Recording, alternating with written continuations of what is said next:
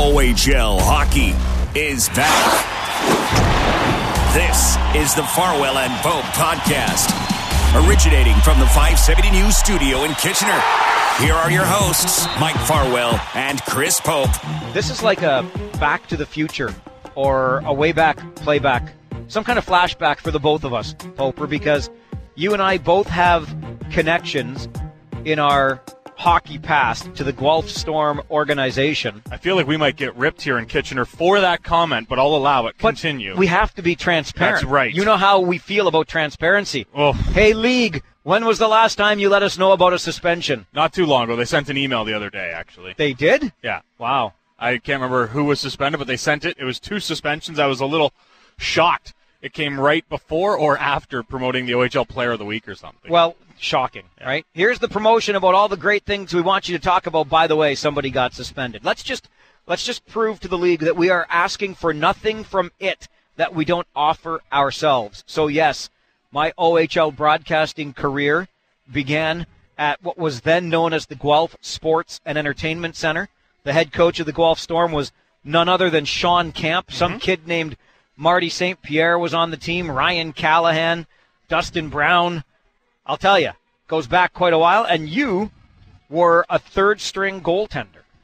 I was. Tell the story again because it's one of my favorites. Oh, you want me to tell Please the story? do. And then we'll get in because we've got a great interview that connects to the Guelph Yeah. Storm team and a guy that we've known for a long time and admire. But your story, it's one of my favorites. Well, let's just call a spade a spade. I was coming out of high school hockey, and uh, probably didn't deserve to be at that camp, to be honest. Facing the likes of Dan Paille, Marty, uh, Nico Tuomi, Ryan Garlock, Tyler Haskins, Ryan Callahan. It was a disgusting Guelph Storm team. Regardless, they told me ahead of time that you're fighting for a third goaltender spot and a, a spot on our junior B team. We have Adam Dennis, who was later traded to London, won a Memorial Cup with them, went on to play pro hockey, and we have Danny Taylor, who we just signed as well. He was from Kingston. He went on to play pro hockey, played in the East Coast NHL. Uh, so they had their two goaltenders signed. I was like, I'm just happy to be here, man. You gave me money to live in a hotel and eat candy. That's what I was thinking. And I happened to be there with my best friend. Um, so fast forward, we're playing an exhibition game, and uh, the other goalie on my team was Adam Dennis. Well, on the other team was Dan Paille. He was coming off captaining our World Junior team, and he comes into the room during the first inter- first or second intermission, I can't remember, and he goes says to Adam Dennis, he goes, Denny, you stole me on that breakaway, but next time, and Denny stops him and goes, Pies, Pope's going in. So Dan Paille comes sits down next to me in the in the dressing room, and I'm starstruck at this point. I've always been a junior hockey fan. I've loved the World Junior Tournament. I'm like, this is Dan flippin' Paille. And he sits down. He goes, Poper, when I get a breakaway next, and he leans in, he goes, and I will get one. I'm gonna fake the shot, and I'm gonna go backhand shelf so you can stop me, make yourself look good in front of the coaches. And I'm thinking, I don't even know what you're saying, man. I can't believe you're sitting next to me. That's what I'm thinking head. But I'm like, okay, cool. That's sweet. And everyone kind of laughs. And I, I swear to you, we go out there and I'm, you know, shuffling up the ice in my crease and I'm getting in there. I'm like, holy cow, I just talked to Dan Paille. This is so cool. There's my mom up in the stands. Hey, mom. You know, I'm like, okay, here we go. Hockey's fun. Pies lines up for the draw, snaps it back to the D. They go back into the own zone. He circles high in the blue line. They go D to D, find him in the middle. He's on a breakaway. I'm like, it did not take you long. It did not take you long, sir. And he came in, and I came out to challenge, and I thought to myself, I am about to stone Dan Paille. you are because he told you exactly, Exactly. what he's going to do. It fake the shot backhand shelf. Fake the shot backhand shelf. I'm like, I'm not gonna bite on. Oh, there's the fake, and I go down, and he roofs a backhand like I've never seen. Bar down, and I'm like, wow, did he make me look silly? I was probably a foot and a half outside of the crease. It was not my most flattering moment. And he comes into the room at the end of the game or at the next intermission, and he goes, Pope, I told you what I was gonna do. And all the boys just start howling, and I'm this shy little 16 year old going, yeah, yeah. Oh, that was a it was a good move. Got me. Made me look like an absolute fool. Dan Paille might have been a pretty good junior hockey player and then not too bad an NHLer Yeah, either. So and, hey, and a great dude. Who does that to a 16 year old goaltender? Coming off a World Junior Camp where he captained the team, he's telling you what. Uh, did he captain the team or was it that year? Anyway, whatever.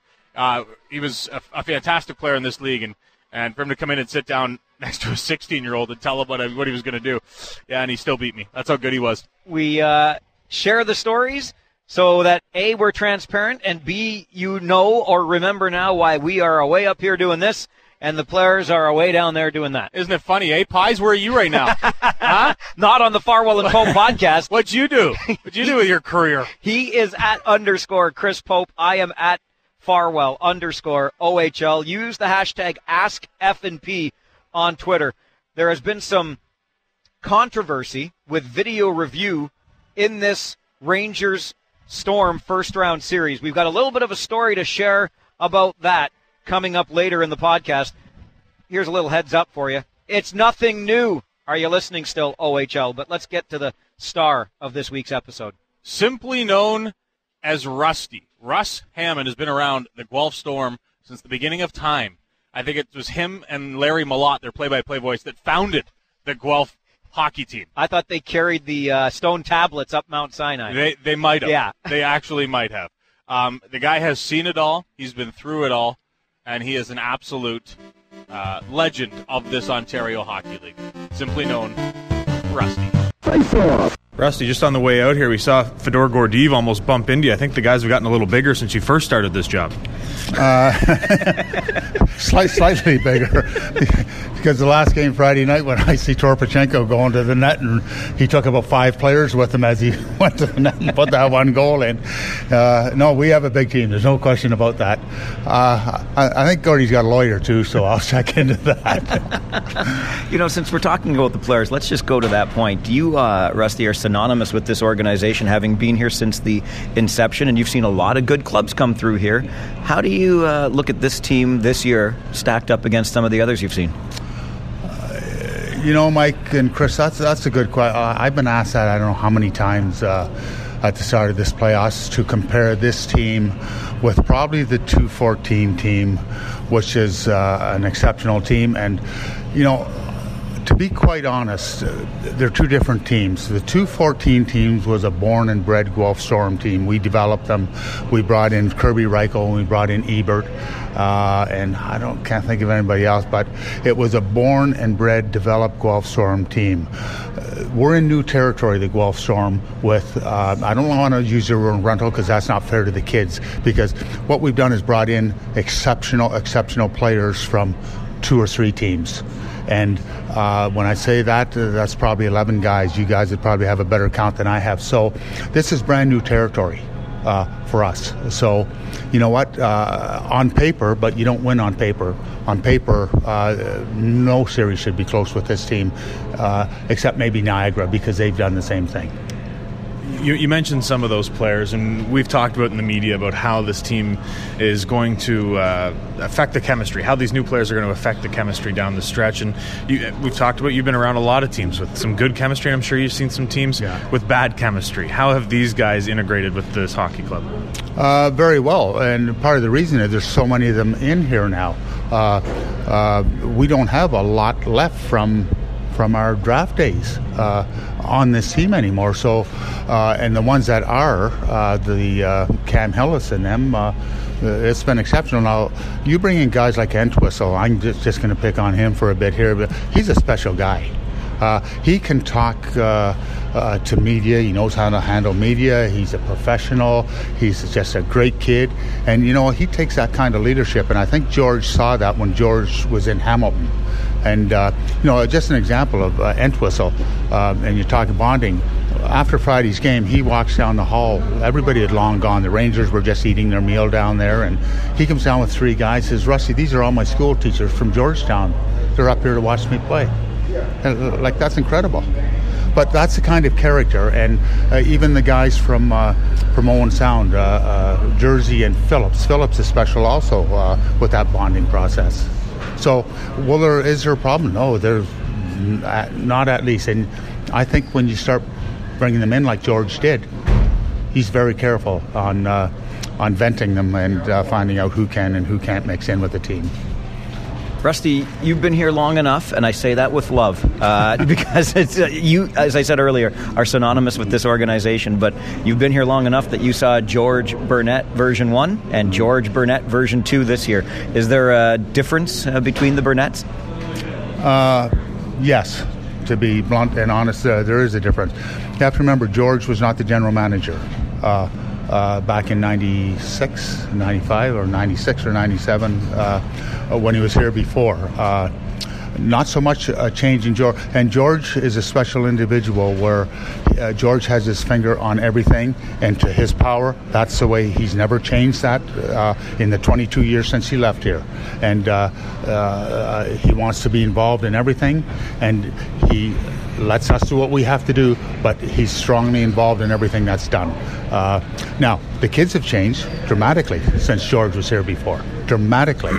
Uh, you know, as, as you don't you, you didn't used to see agents down halls after games uh, and things like that and you know now they speak up uh, a lot of times kids uh, uh, we try and groom them. I'm sure Danny does on the Kitchener side. When there's an issue, you come to the equipment guy or go to the therapist. Well, now the kids seem to want to go right to the GM or the coach or their agent, and it, uh, that's blanket right across the league how tough is that? Like, how's your job changed from when you first started? and You had those players coming to you with issues, and and I'm sure your job has changed a lot from even just the day to day from back in the day to now today. uh, yeah, you know what? It's, it's changed, but one, once you uh, have a chat with the uh, the kids, uh, they understand uh, where you're coming from and, and what's going on. And a lot of them will say, "Oh, I didn't know that," or "I didn't realize that." You know, I should maybe come to you guys, equipment guys, or that if I have some issues. Uh, so it, in the end, it all works out. It all works out very well four OHL championships for you with this club, a chance to uh, be the equipment manager with Team Canada. I think some kid named Cindy Cros- Sidney Crosby was on that team. Uh, can you pick out a highlight or two from your time as an equipment manager in this league? I will, I'd like to say it was our first OHL championship, but you know what? I remember, and I'll, I'll go to my uh, deathbed remembering the day out on my patio. I'm having some beers in the middle of the summer, and uh, uh, I got a call from Calgary. Uh, I had applied for the uh, World Junior in 2001, uh, and I'm sitting there, and I got a call asking them if I would be interested in coming out uh, to Calgary and working with the World Under 18. But back then it was called the World Cup, the World Under 18 team. So, uh, of course, I, I, played coy. I said, Well, can I have a, a millisecond to think about it?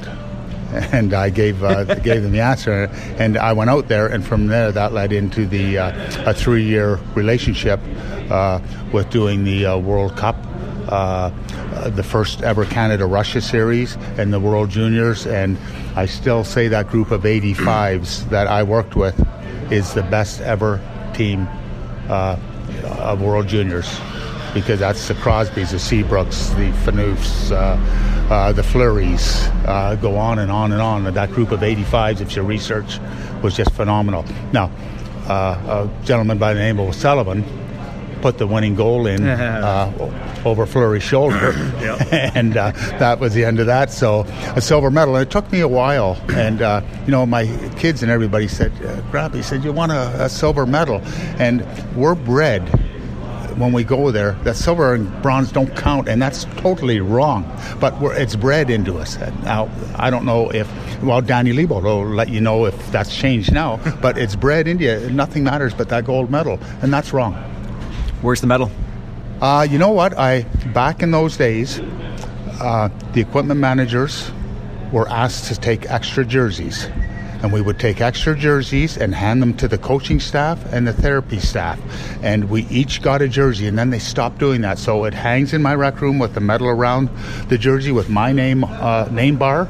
We had name bars made up and name on the on the back, and that's where it said. Now Hockey Canada stopped doing that, I believe, uh, for the staff that year, I was playing junior B in this city, third goalie for the Storm, so I knew Rusty really well. I remember that goal because there was a bunch of us, like guys like Danny Taylor, Mark Versteeg Litwin, uh, Nathan Spalling, who's going to be here tonight, a good friend of mine. Oh, we, yeah, yeah, wow. we were uh, we were all going or at school, yeah. and we were all like chirping each other. The American kids were getting into it with us, and I remember watching that goal and Fleury coming out to play that puck. What was the emotion like after that? Well, we thought we could still come back, but unfortunately, the clock wasn't working with us on that. So no, it's like, it's like, and I still have uh, the video of the end of it while we're we're out getting our silver medals, and uh, I, I couldn't care less. About, and that's like after a while you think you know that's dumb uh, because that's pretty special a silver medal at the World Junior Championship. You know, all of these things you've been able to do, not the least yeah. of which is represent our country yeah. uh, with in hockey. But you're a Guelph boy. You've got strong roots in this community, and you were not too long ago inducted into the Guelph Sports Hall of Fame. What does that mean to you? You know what? That's probably the highlight of my life, uh, being inducted as a trainer. Uh, now, we were also inducted as a team. So I'm in that Hall of Fame twice. Uh, actually, George is in the Hall of Fame with that team.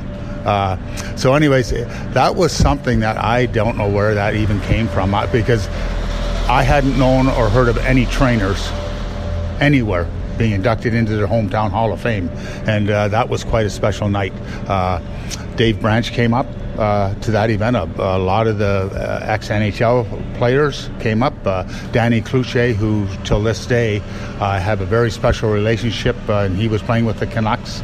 they all came up, and it was a really great night. And that's probably the highlight ever of of my career it's a well deserved highlight of your career because you look at the names that have come through this organization and they did a really nice piece on the wall down here where they listed every Guelph Storm player that has played for this team. And you ask any of them, then you bring up their time in Guelph. I'm sure somehow, some way, Rusty comes up. Oh, is Rusty still there? How's Rusty doing? You've seen a lot of people come through this organization. Who stands out? Uh, Danny Cloutier number one, and we only had Danny for a very short time, but we had his brother was our captain, and Danny was the reason that uh, uh, Sylvain was the reason Danny came for the our first ever Memorial Cup run down in Peterborough. Uh, and that was the reason. And, and, Danny was just a special guy. And you know, I can go on like uh, till this day. Ryan Callahan is still playing with the uh, Tampa Bay Lightning. He's a special, special guy. Dougie and I keep in touch with him. His dad, we still chat, and uh, he's gone through some injuries this year. He's not a young man anymore in the NHL, and he's probably coming to the end of his career. And there's nothing more than I want Ryan Callahan to uh, to uh, win a Stanley Cup down there. And also, over the years, and probably the Rangers are the same. A lot of players married Guelph girls, and they after their careers, NHL career or AHL, they're right back in this city. And uh, every once in a while, we'll see them. They'll sit up in our owner's box, or they'll uh, drop down. They don't like to come down. They're professional. They don't like to come down uh, w- during a game, or but sometimes I'll get a call from a pub. Come on up to the pub. We're having some drinks after, and we'll go up. So there's a lot of, uh, and I think the Rangers have the same situation over there in Kitchener they just love the city they play in and the people in the city.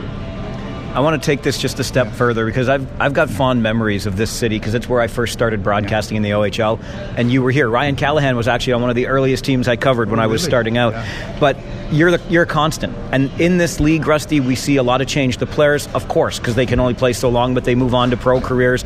Coaches, managers, take your pick. But here you are, the constant. Even broadcasters move on to different places, different leagues. Why? Why did you stay in the Ontario Hockey League all these years? I stayed, uh, Mike, because I had two ownership groups. Uh, I've, I've, gone through, I don't know how, how many coaches, I couldn't count the coaches and GMs, yeah. but I was involved with two ownership groups. The first one being Jim Rooney and company and John Healy and those guys, and now the new ownership group uh, uh with Rick, Rick, and uh, uh, who am I missing here? Chris Scott, uh, Scott, yeah, Scott, Scott, Walker, yeah. Scotty Good, my good friend Scott Walker. Uh, so they have allowed me and taken the trust in myself to allow me to do my job and never, ever, ever in 26 years interfered with what I do. Sometimes they question, but that's their right to question. We, there's dialogue. But the ownership group has never interfered and trusted in our ability to run the equipment. And it, as you know from Danny over on your side, the equipment is huge, huge. I mean, it's not just we're standing on the bench with our arms folded. Uh, like my grandkids think. That's all they think Grandpa Rusty yeah. does. Yeah. uh, so, so I, you know, I would think it, it, was that. I mean, I've never wanted to leave Guelph. I've had chances to go to Guelph or to leave Guelph. Uh, because way, way back when Jack Kent Cooke owned the uh, LA Kings, uh, and uh, he came to Guelph and brought the first ever LA Kings team around. I was a teenager then, hanging around, and uh, you know I, I, met a lot of good people. My dad was friends with them, and uh, uh, you know I've had chance to go to the American League uh, when Jeff Jackson coached us. I did a lot of American League games in Hamilton.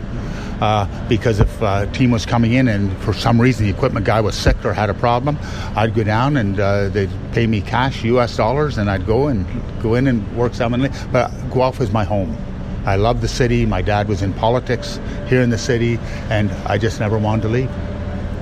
Going back, you mentioned 26 years, Guelph being your home. How did it all start? It started because in the Tier 2 days, all my buddies, close friends, were playing Junior C. We had a Junior C club back then. I couldn't make it. The only, the only way I could hang out with them was phone Lou Embro. now Lou's yes, passed yes. away. And say, can I be an equipment manager? Is that what they're called? and that's what started it. And then. Uh, uh, uh, because I've worked in junior hockey now 36 years. I w- it's funny because I was just sitting down with the wife doing, uh, uh, trying to do my history in hockey, and uh, it's 36 years this year uh, in junior hockey. And uh, the OHA I was 10 years in with the Guelph Platers, yep. Guelph Holody Platers, the Guelph Bees, and then they changed to uh, the Guelph Fire, and that's when Mike Kelly, I went with the uh, the Storm uh, uh after that. So the OHA was great. My roots are the OHA, and you know what? I can remember when I first started in the OHA, uh, or with Storm, or Danny Lebo was teaching a course. He had come from Sudbury, excuse me, he had come from Sudbury joined the Rangers, and the OHA was putting on a trainer's course for equipment uh, and whoever, because back then there was no such thing as a therapist. Therapists weren't even around. Yeah. A trainer is a we're, we're true trainers. Us, Danny, myself, Doug, we're true trainers. Therapists are a different thing. So Danny used to teach a course in uh, uh, level one or level three that we all had to have in the OHA, and I remember the going to those courses. real quick, just on that note, there's there's a brethren amongst trainers in this league. Yeah. Can you describe that? Oh, it, it's hard to describe. I mean, there's a handful of us. Now, some teams go through trainers like uh, like water opening the tap. Uh, but there are a lot of teams like the Rangers, like us, like Oshawa, uh, uh, Owen Sound now uh, has consistency. Uh, uh, there's not a lot of us, but we have a bond that is beyond belief. If if there's an issue, uh, a health issue with any one of us, everybody's on board helping out. Uh, and you know, a while back, I had a therapist say to me during the season, "Why are you guys helping out their equipment guy?" Like we help each other out, even on a game day. Uh, uh, something breaks, uh, a rivet comes out, we help each other out. And uh, I said, because we work together to do that. That's how we work. Whether it's right or wrong, I don't know, but uh, that's a brethren that all of us have. It doesn't matter where you go, the equipment guys will work with each other to solve a problem that your team had. Even though we're playing tonight, we'll help each other out. You've taken uh, a half a step back with uh, not going on the road games anymore. In fact, when we first wanted to record this with you, you were down on some tropical vacation somewhere, and you deserve it. Don't get me wrong. But do you miss the road at all? Uh, absolutely not. I, I, do not miss no. the road, and and you have to remember, I uh, it's been a, a two-year process of weaning Doug, who used to be my assistant. Now Doug is the head guy, and I step back and I work home games. But you're going to see me on the road in the playoffs because, as you know, everybody. Uh, I don't know if you're aware that Danny was in here the day before the game unloading. Dougie and I will be over in Kitchener setting up, just so the guys, when they get off the bus, they just walk like the pros do. They just walk in, their room's all set up for them. And so in the playoffs, I'll travel with the team uh, because there's that extra work that has to be done, and uh, we're going to do it. But the bus rides, no, not at all. and Mike, you guys and Chris, you guys know it's you know, those trips don't Sound, those eight hour all night, get home at six in the morning, and whoa. it takes a special family to be part of the yeah. OHL, and a thank you to everybody who uh, deals with all of this. But yeah. when we see someone take a step back like that, Rusty, we begin to wonder. We're like, is he he can't be done. Like we, we just we grew up with Rusty in this organization. Rusty's here till the end, of course. Like Yeah. Guelph doesn't exist without you. Is this part of yourself weaning out? Uh, yes, yeah, and you know, you know, part of part of the uh, part of the issue uh, was as I stepped back is Dougie is the new head face.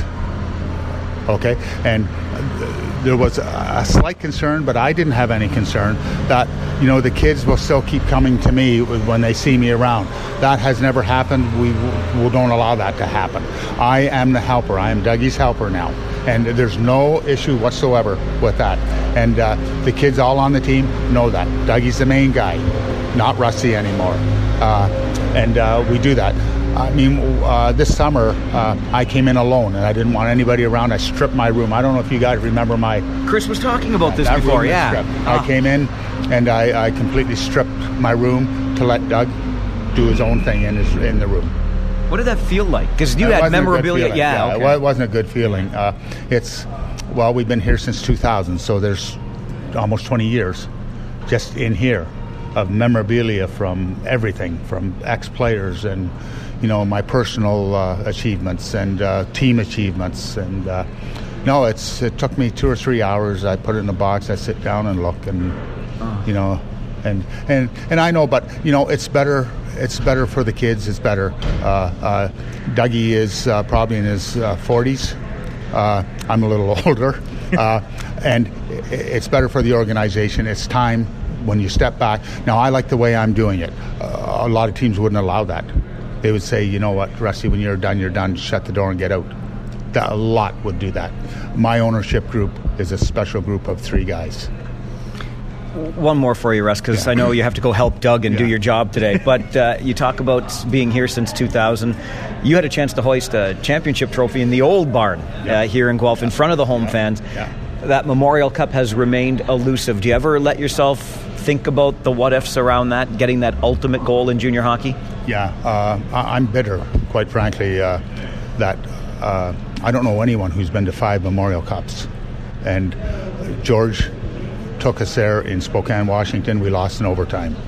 Uh, I'm still trying to get my head around how we lost in 214. Uh, we went through that tournament undefeated, not even a hint that uh, we would lose. And you know what? You lose one game, you're done. So, you know, there's a lot of, you can point fingers all over the place. The fact is, we didn't win it. Uh, so, uh, this is probably my last go at trying to win a Memorial Cup. And, you know, uh, it's, I don't know if the fans understand the difficulty it is to win a Memorial Cup. It's very difficult. Like you guys won, Danny won one over in uh, 2003. Three. Yeah. Uh, okay, and they're special. It's very, very difficult to win. You can be the best team ever, but if everything isn't aligned, you one game, you're out. You're done.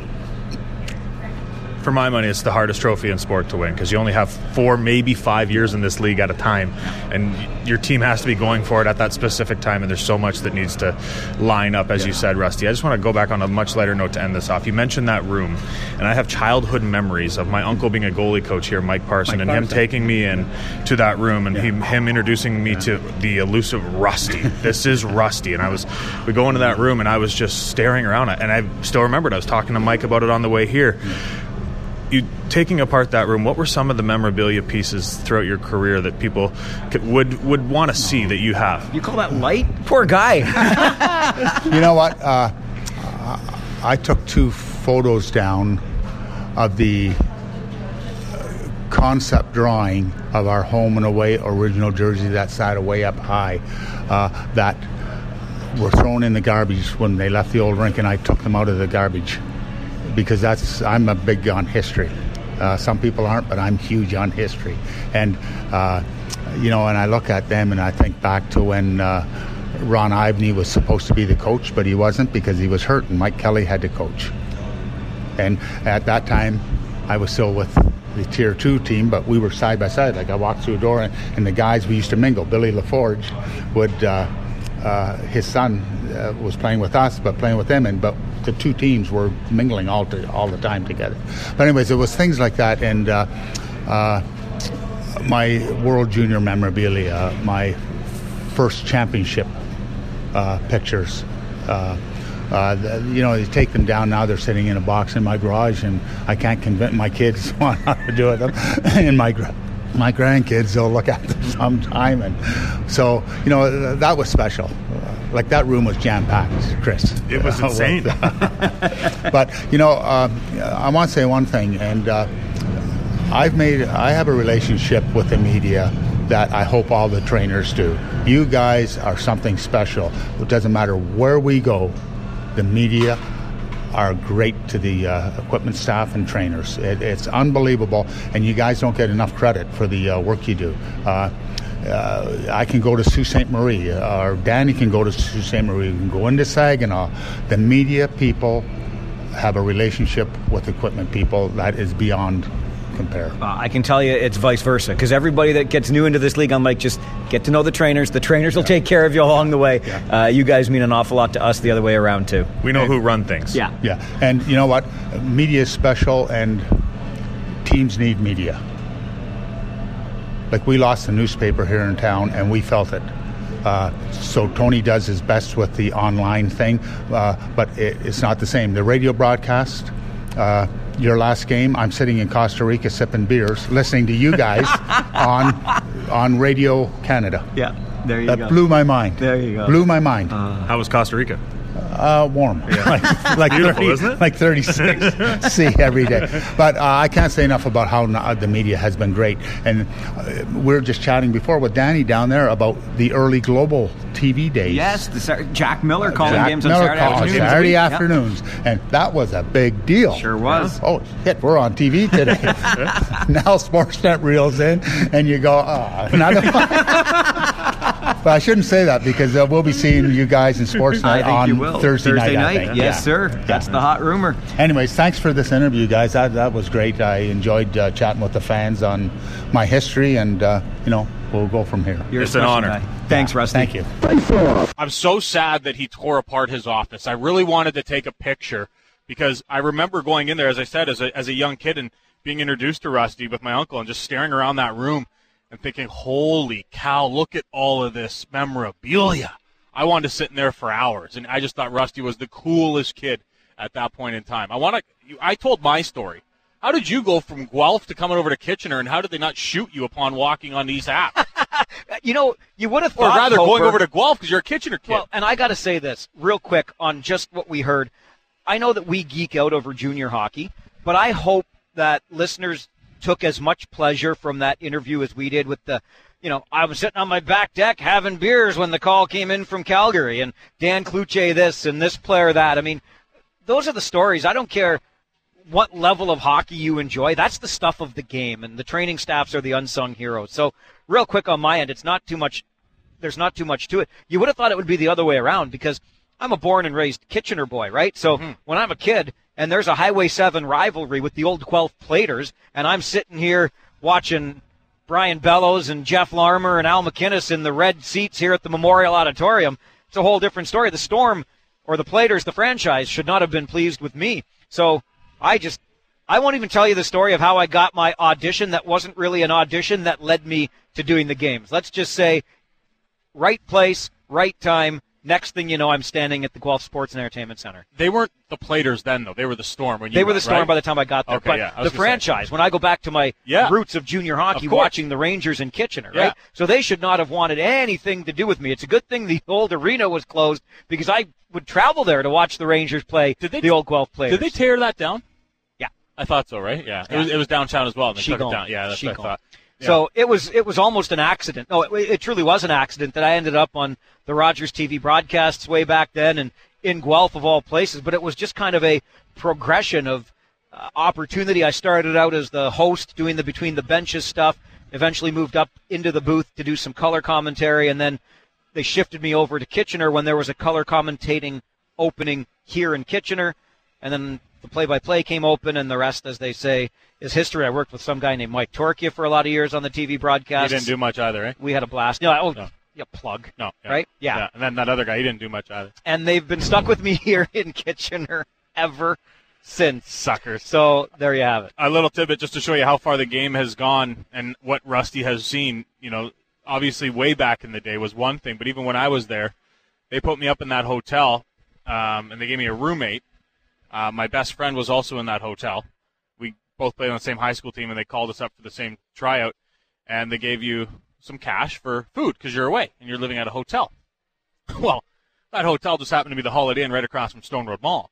We come from Palmerston and Drayton, respectively Palmerston. we don't have malls.